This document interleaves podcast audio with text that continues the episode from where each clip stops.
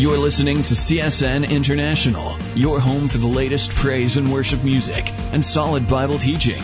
In just a moment, we're going to join a study from the River Christian Fellowship, the home of CSN. But first, I'd like to invite you to come out and join us in person. We're located in Twin Falls, Idaho, and have our Sunday morning service at 10 a.m. Mountain Time and Sunday and Wednesday evening services at 7 p.m. Mountain Time. Visit theriverchristianfellowship.com and click on the map for directions or to schedule a visit. We're glad you're tuned in and hope you enjoy today's verse by verse study recorded live during one of our Wednesday or Sunday services. Now let's join the teaching already underway.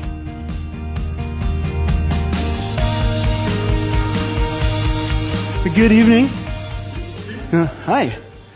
Human beings were created in God's image and likeness for the purpose of worship. Now I'll back this up because you see everybody worships something or someone.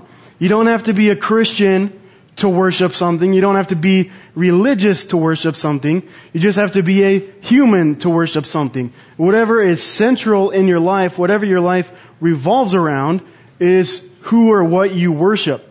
Generally, if you're not worshiping God, you worship yourself in some form.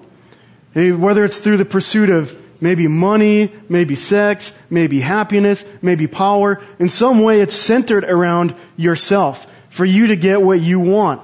And so you worship yourself. You fulfill your own needs. You are the top thing in your life. And everybody worships something or someone. And this also plays out every sort of thing we have as Christians to describe our worship of God is also how non-Christians or even non-religious people worship themselves. It all plays out like this. I was, I've worshiped myself longer than I've worshiped God. I've worshiped God like three years. I worshiped myself, math, like 25 years then, 26 years. So I, I spent a lot more time doing that. But it all works out the same way. See, as Christians, we believe in the idea of justification. And for Christians, this means God is the center of our life as Christians. He is who our life revolves around. And justification is a legal term meaning that God has declared you innocent of your sins, innocent of the penalty of your sins through the blood of Jesus. But whether if you're not a Christian or if you're another religion or even non-religious, there's some way everyone tries to justify themselves. And that's how people are able to tell themselves, I'm a good person, I'm, I'm a pretty good guy. And and it works by you set your own standard of righteousness, which conveniently you get to decide if you meet it, which you probably do, and then you can declare yourself righteous and justified because I do enough good things, I help people, nobody really sees how bad I am. So that's the definition of self-righteousness, and we justify ourselves by setting our own level of what makes us feel like a good person. There's also the idea of devotion. As Christians, we devote our lives to Jesus because He is center of our lives. Whereas a non-Christian or a non, even a non-religious person devote themselves to something, usually some sort of cause. Sometimes it's themselves, sometimes it's save the whales, uh, end abortion, keep abortion, you know, whatever sort of cause. And this is related to justification because if you commit yourself to some cause, if you devote yourself good enough, then you can feel good enough about yourself that you're making a difference in the world and thus feel justified. There's also salvation. You see, as Christians, we believe we're saved by grace because of Jesus, and that's how we, we, we receive salvation. Whereas even a non-Christian or a non-religious person has some idea of salvation. It may not be heaven in the sense we think, but there's a functional heaven that has a functional Savior that'll help get us there. For example, maybe the idea of heaven is a perfect body, and the way you'll get there is working out and that sort of thing. Dieting, that's a false idol. So there's some sort of idea that would be heaven on earth for you, and you pursue that, and whatever will help you get there. And it all goes around to this idea of self-righteousness, self-justification, setting your own standard for what's good enough, and then doing whatever you decide to meet it. So this proves again that we are all made to worship because we're either going to worship the God of the Bible or we're going to worship ourselves in some fashion. Either one of those is going to be at the top of your life. So this idea is what makes Jesus the stumbling stone. The Bible, and what we'll read tonight, calls Jesus repeatedly a stone of stumbling. And I think that's a strange thing to call Jesus from the Bible. You'd think that's maybe what a non-Christian will call Jesus, a stumbling stone and a rock of offense. We'll see today, but this is why people stumble at Jesus, because we set our own level of righteousness, decide that we can meet it by doing enough good things, having our good deeds outweigh our bad deeds. And so when we hear there's Jesus who pays the price for your sins because you cannot, people stumble, people trip. I don't want that. I want to think I can justify myself. I want to call myself righteous. I don't need any help. I'm a pretty good person. So people stumble over Jesus and he's always a stumbling stone. And the reason why is because that's what we do when people have sinned against us. Right? When someone sins against us, they have to earn forgiveness. They have to do enough good things for you to justify them. So we feel like that's how it should be with God. And when God says, no, there's nothing you can do to earn that, there's no way you can justify yourself, you only need Jesus, people trip over him, people stumble, and continue to pursue self-righteous justification. And we're so conditioned, now here's the problem, that we're so conditioned by our sinful nature to justify ourselves, that when God tells us not to justify ourselves, but that He will justify you, we don't know how to respond. Again, we stumble over the stumbling stone that is Jesus. That trips us up. We don't want that. We want to become self-righteous. So that's the problem we're going to look at tonight in Romans. The end of Romans 9 and then all of Romans 10. So Romans, just the, the context of it is helpful to understand that Romans is an essay on salvation written by Paul the apostle through inspiration of the Holy Spirit to the church in Rome. And it lays out very systematically what is salvation and what it entails. Maybe better than any other book in the Bible. It's not a complete picture, but it very systematically lays it out. Because we have in the beginning of Romans, the thing that answers why we need salvation. And that's that we are all under condemnation. We're all sinners by nature and choice and separated from God. So the beginning of Romans establishes that. It's pretty intense. And then after that, after explaining why we need salvation, Paul writes in chapters 4 and 5 how God achieves that. By His Son Jesus being, being the price for our sin, so God is able to justify us. That means legally He declares us innocent of all sin. It's a legal term. Chapter 6 through 8 of Romans explains what happens after that. After God justifies you, it's called sanctification. And that's how we walk with Jesus in pursuing holiness, becoming dead to sin and dead to the law, and pursuing holiness by the power of the Holy Spirit. So now we find ourselves in the fourth major section of Romans, which is about election, the idea of election. And this answers the question of who will be saved who will be saved. And last week we, we dug into Romans 9, which is very controversial because that says who is saved is up to God's sovereign mercy. God decides who is saved. He picks some people, He does not pick other people. And we get very offended by this and we don't think God should be doing that. We think we can judge, but that's what the Bible says, that God picks some people, He does not pick other people. At the same time, the what we're going to look at tonight is the other side of that that there is human responsibility in salvation. You see, the Bible teaches both divine sovereignty, that God is above all, God doesn't answer to anybody and He does what He wants, but also human responsibility, that we are still responsible for our sin, and we're still responsible for what happens. The Bible teaches this throughout. For example, like with Judas, we see it was part of God's plan part of divine sovereignty that someone betrays the Messiah, but Judas is still responsible. We don't fully understand these two things. It's kind of like the Trinity. I don't think we'll fully understand this until heaven, that God is sovereign, yet humans are responsible. But I like how the preacher, uh, Charles Spurgeon, explains this. Someone asked him to reconcile these two ideas, that God is sovereign, yet we're responsible. And he said, there's no need to reconcile friends. Because they work together. God is sovereign and we are responsible. So tonight we're looking at the human side of salvation. Responding to the gospel. That God calls people, God elects people, but also we respond to Him, respond to the gospel message. And like I said, the problem is we want to justify ourselves. We want to think we are good enough to do it on our own. And the answer again, we'll see Romans 10 and the end of Romans 9 is that Jesus is the only way to salvation. So we need to stop trusting in ourselves. Because Paul is primarily writing to the Jewish people in this section of Romans who knew the law and were trying to earn their salvation, and he's saying they never found it. So let's explore the problem a little more detail. Dig into Romans, starting at uh, verse 30 of chapter 9. Paul writes out the problem. The problem here again is works righteousness, thinking we can earn our salvation by being good enough, by doing enough good things. As long as our good deeds outweigh our bad deeds, then we earn it. That's the idea here.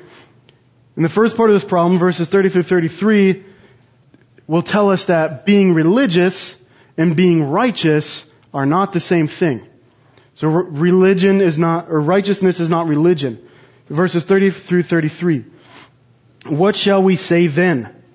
That Gentiles who did not pursue righteousness have attained to righteousness, even the righteousness of faith. But Israel, pursuing the law of righteousness, has not attained to the law of righteousness. Why? Because they did not seek it by faith, but as it were, by the works of the law. For they stumbled at that stumbling stone. As it is written, Behold, I lay in Zion a stumbling stone and rock of offense, and whoever believes on him will not be put to shame. So here again, Paul is saying the Israelites versus the Jews, where the Israelite, or versus the Gentiles, the Israelites are trying to pursue righteousness by works of the law. They are trying to earn their salvation because God had revealed to them their law, you know, at Mount Sinai with Moses, the Ten Commandments, plus 600 some other commandments, where God has said, here is what is right, here is what is wrong, here is what is sinful, and here is what is not. That's the law. And generally, the Israelites got it all wrong. That they thought the law would bring salvation, where the point of the law is to show us we need salvation because we can't keep it. That we fail at keeping the law. So Paul is saying here that people who were pursuing righteousness, trying to be righteous, ended up not attaining it. But the ones who weren't even looking for it, the Gentiles, us, the non-Jews, were not pursuing righteousness on their own and yet have attained it. Because the problem is works righteousness. So this we could say, we'll see later eh, tonight how we are to believe in our heart Jesus. This is the idea that we can believe just in our head. And this is very common in our culture. This, as long as I believe in my head there's a God, as long as I believe in my head there's even a guy named Jesus, that I'm not against it, that people call that salvation. But salvation is not in the head, salvation is in the heart. And we have the majority of America classified as nominal Christians.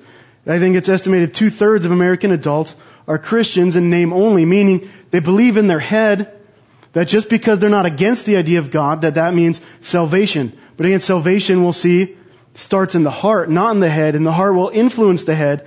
But salvation is not just something in your head. Religion does not equal righteousness. In pursuing righteousness on our own, we will never attain it because it says, like in verse 32, because they did not seek it by faith, but as it were by works of the law, for they stumbled at the stumbling stone. See, we are not good enough to attain our own righteousness.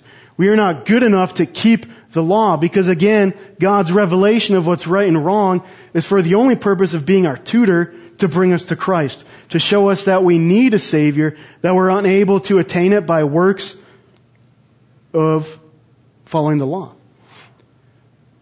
So we stumble over Jesus, like it says, because we think we don't need Him, that God has put in Zion a stumbling stone, which is Jesus.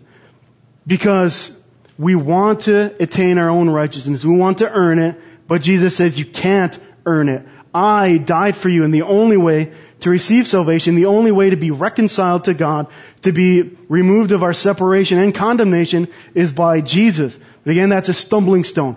People hear that don't like it. Additionally though, it says that Jesus is the rock of offense because Jesus is offensive. This is offensive. What I'm talking about, especially non-Christians, the gospel well, really only non-Christians, I should say. The gospel is offensive. Jesus is offensive. He is a rock of, of, of offense. He offends people. Because Jesus says, or even the idea of Jesus says that no one is good enough.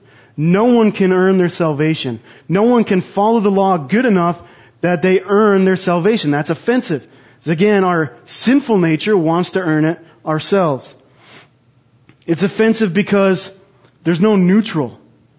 I think if we could say, you know, if you're really bad, you go to hell. That's not so offensive. But what the Bible says is that everyone goes to hell except those who are forgiven by Jesus. That's offensive. Because to be neutral is to be condemned. To be neutral, so to speak, is to stay separated from God. That's offensive. Jesus is a rock of offense. It's also offensive because I think this shows the climate of our culture. Because Jesus says he will send the Holy Spirit to those who he's forgiven. And the Holy Spirit changes people. Culturally, we do not like the idea that we can be changed because the thing of today is embrace your flaws. Your flaws make you who you are. It's your sins that really define you. So that's the idea of the culture that what's evil is called good, what's good is called evil, and our sin we commit and the evil we put into this world is actually called a virtue in our culture. No one can change me. I am who I am, and if you don't like me that way, it's your problem. And we call this tolerance. But the Bible says, the gospel says that you will change. You'll not just be a better old version of yourself with managed behaviors. You'll be changed. And our culture is very skeptical about change. Our culture doesn't like us to say you need change. You need to be a new person, not a better old person. So it's very offensive.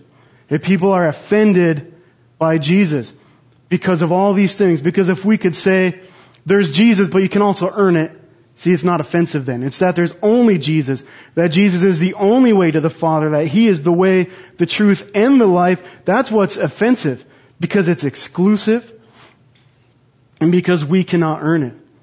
Now Christians, notice what's offensive here. It's, it's Jesus, it's the gospel, it's not us. We are not to be the rock of offense. We are not to offend people, except by maybe proclaiming the message.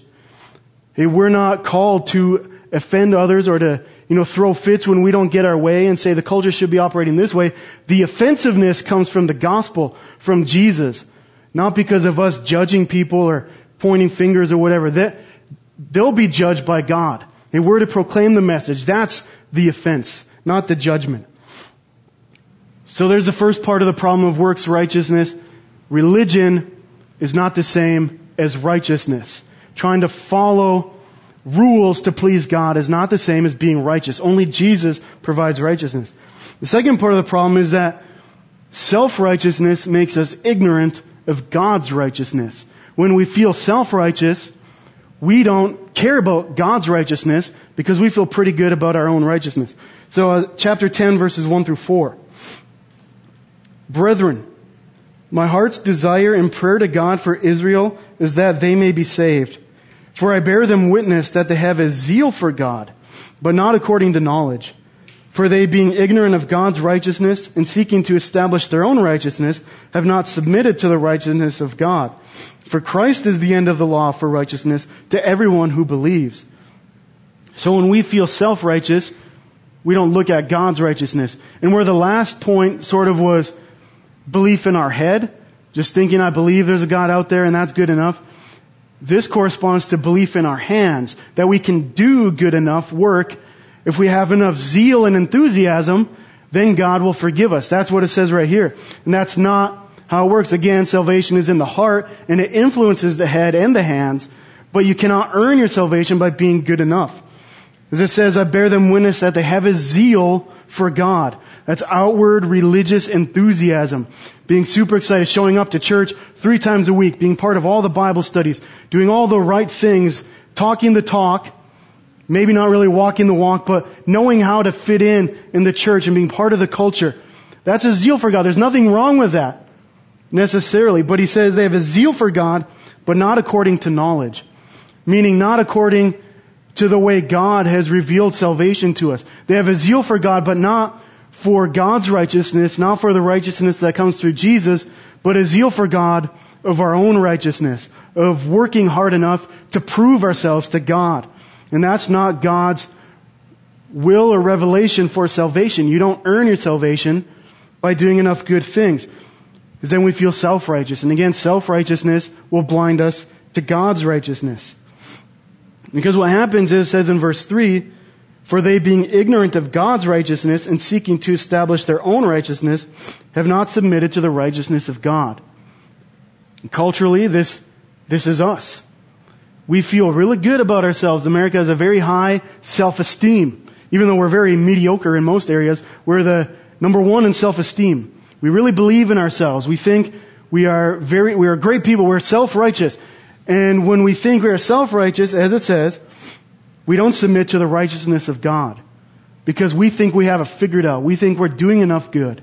We're earning our salvation. So we don't need God's righteousness. I'm good enough to do it. It says, for Christ is the end of the law for righteousness to everyone who believes. So this is saying that, again, the law is God's revelation of what's right and wrong, what's sinful and not sinful. The end of that, what that points to, is not salvation on its own, but it points to Jesus. Jesus is the end of the law. As long as you find Jesus, you fulfilled the law. Because the whole purpose of the law, the whole purpose of right and wrong, is to show us we are wrong and we need salvation. We need God to forgive us freely because we cannot earn it. So Jesus is the end of the law. And he also fulfills the law because he never broke it. He is the only one who never broke it. He didn't have a sinful nature. Although he was fully human, he never sinned. He lived by the power of the Holy Spirit and fully God but fully man, and he never sinned, and he fulfills the law.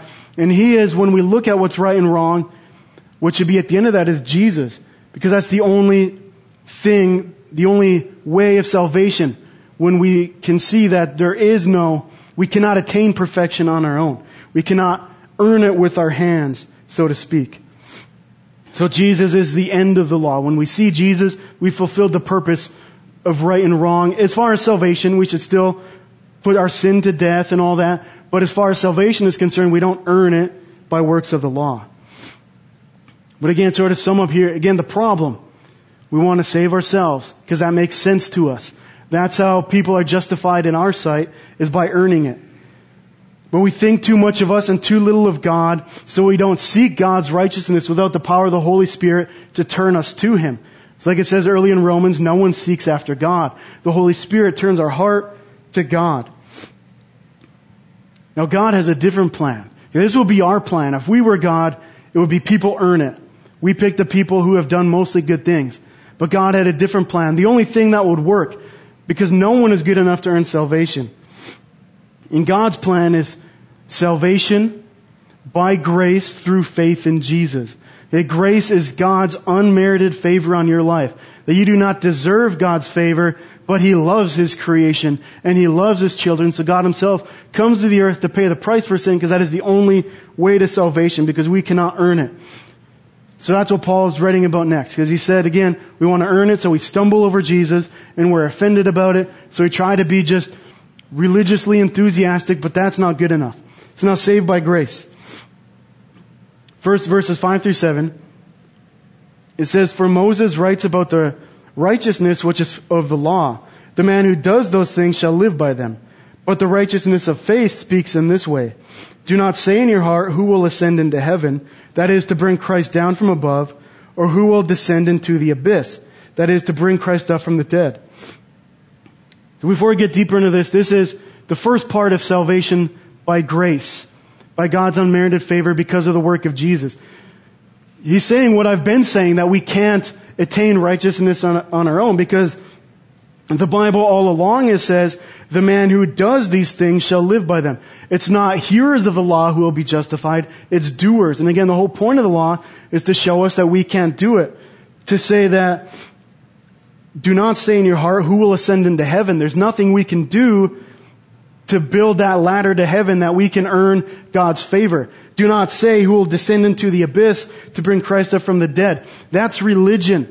Religion is a man-made system where we try to reach God by saying the magic words, doing the rituals, doing all those things where we try to reach God. But what the gospel says is God has reached us.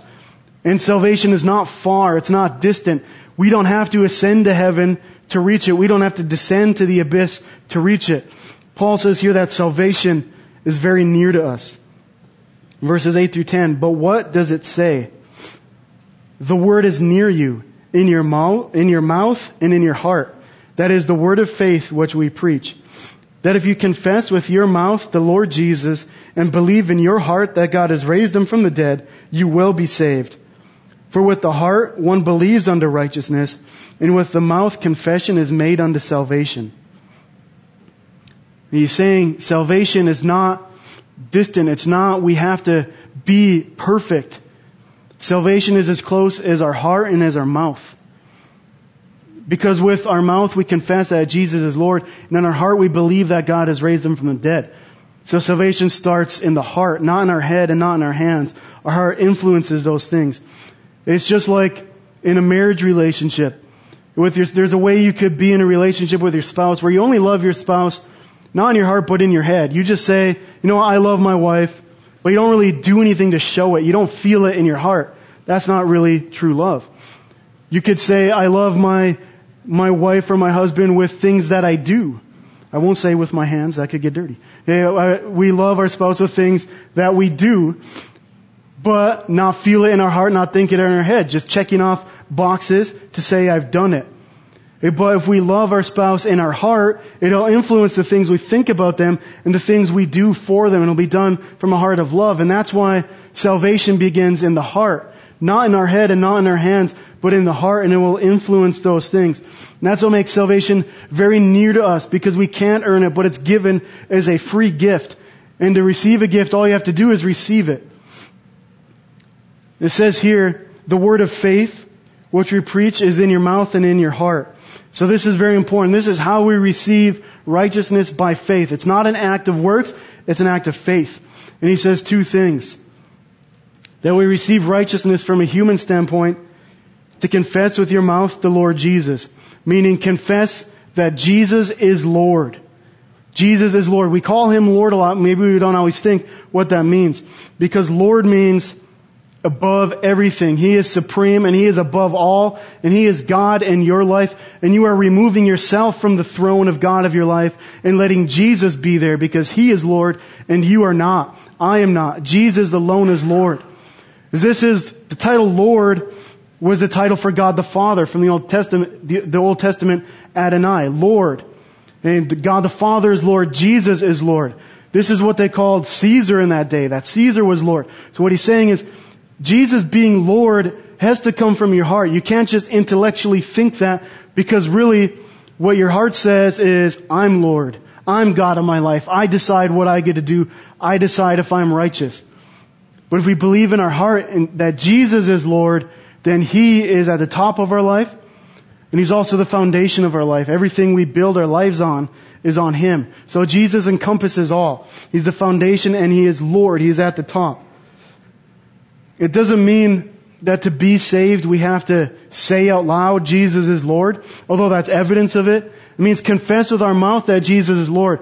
We need to pray it. We need to tell God if we want righteousness by faith, which is the only way to have it, we need to tell Him, you are Lord, not me. I cannot do it. You are Lord. Be Lord of my life. That's confessing with your mouth, praying to Him, and then you will confess it outwardly to other people. But that's not how you're saved. You're saved by telling God, you be God of my life.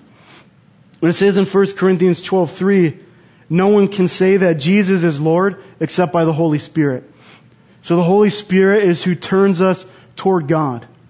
And the Holy Spirit works in people's lives uh, before salvation because that's why people are drawn to Him. The Bible says we don't seek God on our own. And I can tell you in my life, I called myself an atheist for a long time, but why was I continuing to seek God? Why was I listening to Christian radio? I would say so I could pick holes in their argument, but why would I do that if I really didn't believe in it?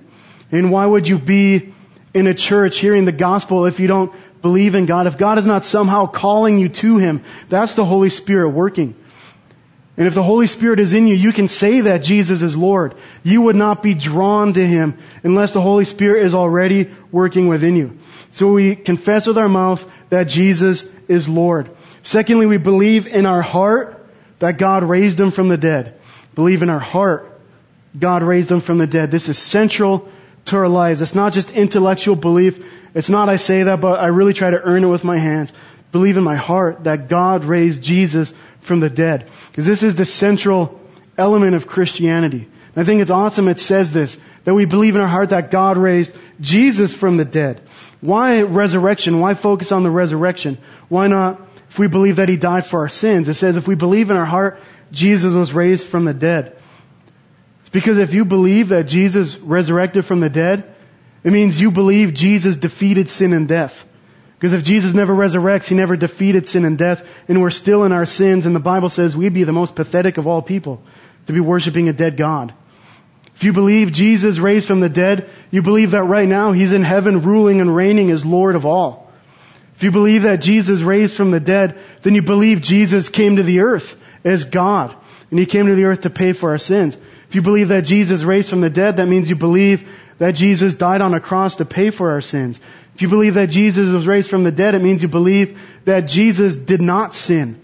So this is the essential. If you believe this in your heart, that Jesus was raised from the dead, you'll believe all the rest. And that's why this is the central element of Christianity. Not that Jesus died necessarily, because dying without resurrection means we're still in our sins, but that Jesus dies to pay for our sins, and He resurrects to prove that it was acceptable to God, that we can be justified by grace through faith. Now thankfully, I've been saying this whole time that belief is not in our head, but I'm a heady kind of guy. I like knowing the answers to questions. And this is, for me, very helpful that Jesus' resurrection can be historically proven. So if we can base our faith on something that's historically proven, that makes it a lot easier to believe in our heart that this is true. Because there is historical evidence for this, circumstantial case. It's not that, you know, anyone we could talk to now who saw Jesus, but circumstantially we can build the case to prove that Jesus did in fact resurrect from the dead. Because there is historical documentation. First, there is historical evidence that Jesus was a real man who was crucified under a person named Pontius Pilate. These are real historical figures that have been attested to outside of the Bible. They found inscriptions with Pontius Pilate's name. Jesus is in other books beside the Bible, Jewish history and Roman history, and people will try to discredit that. And people try to discredit the Bible, but if you discredit the Bible, you kind of have to not believe anything about ancient history, because the Bible is the most validated and verified ancient book that's ever been written. There's more manuscript evidence for it. So Jesus' crucifixion is a historical fact. And again, if you deny that, you have to deny a whole bunch of other ancient history. Also, there's no tomb. We don't know where Jesus' tomb is. There's guesses, but we don't know. I mean, you can go today to Buddha's tomb. You can go to Muhammad's tomb because they're dead. Their tombs were revered and enshrined. If you go to Jerusalem, we don't know exactly where Jesus' tomb was because he wasn't there for very long because he rose from the dead and there was no need to enshrine his tomb because it didn't hold him. He's not there. And his body was never found. I mean, if the Romans or the Jews wanted to disprove Christianity, which they did, produce a body. They would have had it. If the disciples had it, if Christians had it, that's a pretty big conspiracy theory to believe that they would all die for that, which is the next point, that the disciples historically completely changed after the resurrection. We see in the Bible before the resurrection, they don't get it. They're like us. But after that, all the disciples, except for possibly John, die a martyr's death. Why would, uh, what was their motive at the time to do that, if not that Jesus really raised from the dead? And finally, Christianity explodes in that region of the world. All through it gets to Rome in less than 100 years, and Africa less than 100 years after Jesus resurrects. People were there. If they wanted to discredit it, there pe- people witnessed Jesus being there. Now any other explanation for these historical facts except that Jesus was raised from the dead is harder to believe than that Jesus actually raised from the dead. So this is historically verifiable that Jesus resurrected from the dead, which means we can believe in our hearts very easily that Jesus resurrected from the dead, which means we can believe all the other things Jesus claimed, which means we can confess with our mouth that Jesus is Lord. So I thank God that He made that so clear for us to see. Now who is this for? Who can receive salvation by grace? Verses 11 through 13. For the scripture says, whoever believes on him will not be put to shame. For there is no distinction between Jew and Greek, for the same Lord over all is rich to all who call upon him. For whoever calls on the name of the Lord shall be saved. Anyone who calls on the name of the Lord will be saved. Anyone who believes in their heart Jesus raised from the dead confesses with their mouth that Jesus is Lord, anyone will be saved. It doesn't say anyone who's good enough and calls on the name of the Lord. Anyone who's cleaned up their life enough first and then calls on the name of the Lord. It says anyone who calls on the name of the Lord. As the Bible says that while we were sinners, Jesus died. Not after we changed things. Anyone who calls on the name of the Lord will be saved. Jesus does not deny mercy for anyone. Anyone can do this. Jesus will not reject you. But we might reject Jesus. Lots of people do. And that's the final point here, verses 14 through 20, is the response to this. How then shall they call on him in whom they have not believed? And how shall they believe in him of whom they have not heard? And how shall they hear without a preacher? And how shall they preach unless they are sent? As it is written, how beautiful are the feet of those who preach the gospel of peace, who bring glad tidings of good things. I'll stop right there a second. Now, these verses uh, we can take out of context and use to support evangelism, which I think it does, but that's, I think, the secondary purpose. I mean, we can look at that and say, we need to preach the gospel. We can't just rely on people looking at us and saying, oh, there must be a Jesus. The gospel needs to be preached. But in context here, I don't think that's Paul's purpose. What he's saying is, rhetorical that let's work backwards through it. How shall they preach unless they are sent? Well, have people been sent to preach? Yes, they have. How shall they hear without a preacher? Are there preachers? Yes, they are. So people have heard. How shall they believe in him of whom they have not heard? Well, they've heard of him, so people can believe in him.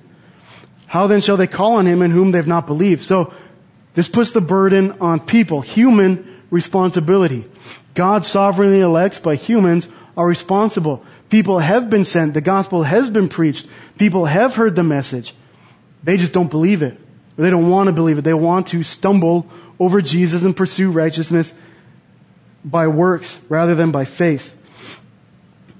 As it says in verse 16, but they have not all obeyed the gospel.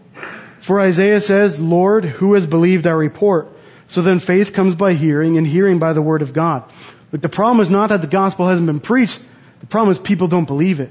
People don't want to. And Paul deals with two excuses. First of all, people who say they've never heard the gospel. Verse 18. But I say, have they not heard? Yes, indeed. Their sound has gone out to all the earth and their words to the ends of the world. So the objection here is, did Israel not hear the gospel? Have we not heard the gospel? Yes, we've heard the gospel. We live in America. We've heard the gospel. We're not in some far distant country. Even they've probably heard the gospel. We have heard the gospel. People have been sent. The message has been preached. We've heard it. But this is Jesus saying, when Jesus says, hearing you will hear and not understand, and seeing you will see and not perceive, for the hearts of this people have grown dull.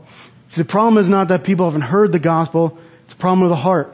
And rather than believing in our heart that Jesus raised from the dead, we harden our heart to that message and say, I can still earn it. I don't care about Jesus. I don't believe it. Which is the second thing. I don't understand the gospel or I don't believe the gospel, we could say. Verses 19 and 20. But I say, did Israel not know? First Moses says, I will provoke you to jealousy by those who are not a nation. I will move you to anger by a foolish nation. But Isaiah is very bold and says, I was found by those who did not seek me. I was made manifest to those who did not ask for me. And so, he's dealing with the excuse, I, I don't understand the gospel or I don't believe in the gospel. And Paul here is quoting from the Old Testament to say that God was found by those not, who weren't seeking Him. Like we read earlier at the end of 9 that those who were not pursuing righteousness have attained it. That God was found by those not seeking Him. You don't need every question answered to turn to Jesus. I'll tell you, I had tons of questions about Jesus before He called me and I turned to Him and He saved me. Were all those questions answered before I did that? No, because belief doesn't start in the head, it starts in the heart. And there is answers to most questions, you'll find out later. But answering, there's no question you have that someone will adequately answer and you say, okay, now I believe. No, belief is in the heart. And it's not blind faith. This isn't just saying, okay, I believe in my heart, so I'll jump and do it.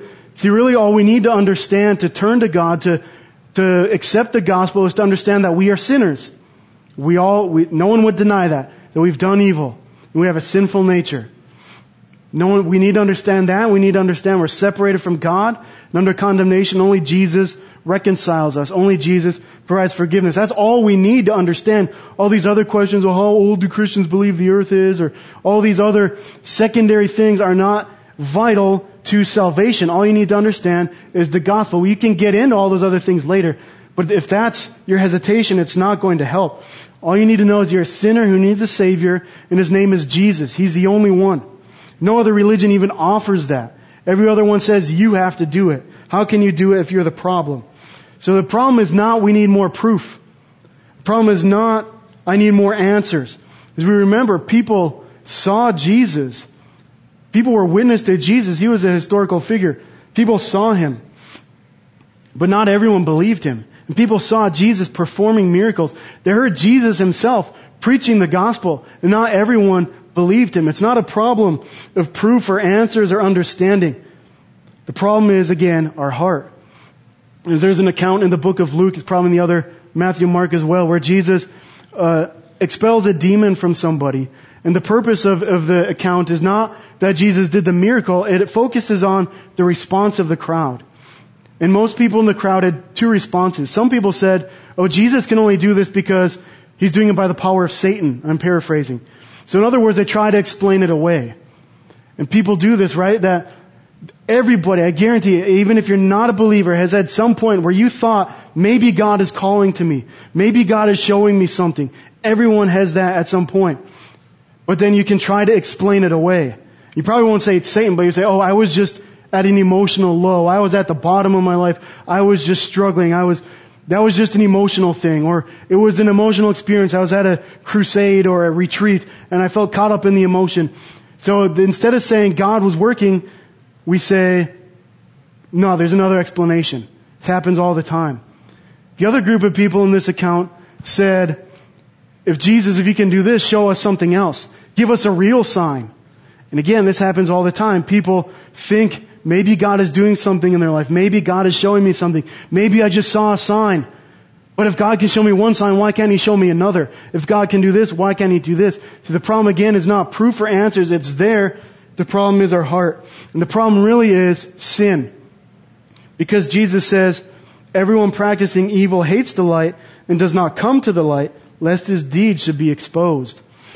So the problem is we'd rather keep our deeds hidden, keep our evil hidden, and put on an outward zeal that we can earn our righteousness. We'd rather show that and think we've attained righteousness than reveal what's really in our heart to really admit, I can't do it and I need a Savior. It's because of sin, because we don't want to give up the throne of our life. We don't want to give that to God. We want to be God. It's not about proof. It's not about answers. It's not about, I don't understand it. It's not, I've never heard it. It's sin. It's, I don't want to turn. I want to be God. And it's a problem of the heart. Then conclusion, last verse in the chapter, verse 21. But to Israel he says, all day long I have stretched out my hands to a disobedient and contrary people.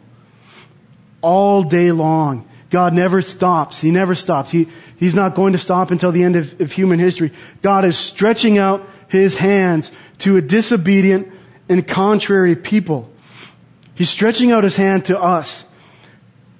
Because we cannot ascend to heaven and bring Christ down. We cannot descend to the abyss and bring Christ up. God is stretching out His hand to us because we can't reach Him.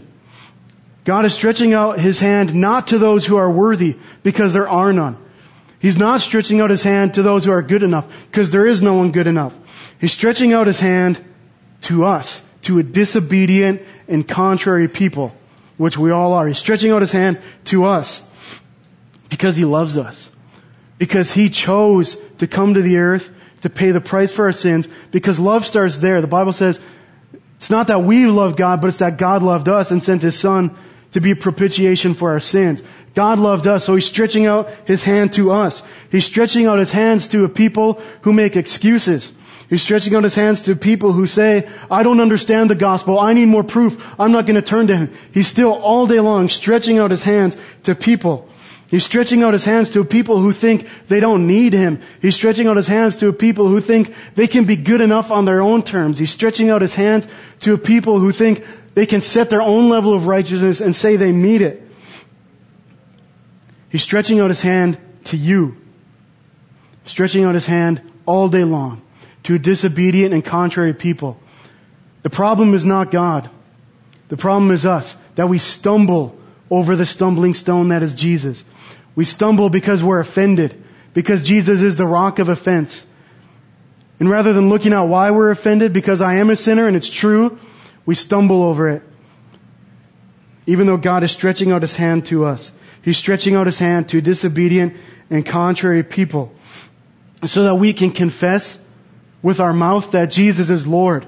So we can believe in our heart that God raised Him from the dead and we will be saved. No matter what you do, no matter what you have done, it's a free gift open to everybody. Because whoever calls upon the name of the Lord will be saved. Whoever calls upon the name of the Lord will not be put to shame. So let's call upon the name of the Lord.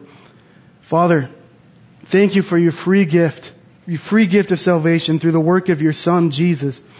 God, thank you that you stretch out your hand to us, disobedient and contrary, arguing against you, fighting against you. You stretch your hand out all day long, wanting people to come to you. And Father, I pray that you send the Holy Spirit to work in those who are listening or those who are here who do not know you, who are stumbling over you, Jesus, who are offended because of you, Jesus, and who are trying to attain their own righteousness. Lord God, show them that they can't do it. They can't attain their own righteousness. And Father, for those of us who are Christians, let's empower us by the Holy Spirit to live by this identity that you have saved us. And that we can worship you and we can be connected to you and we are forgiven by you and we will have eternal life with you. And we thank you, Jesus, and we praise your name. Amen.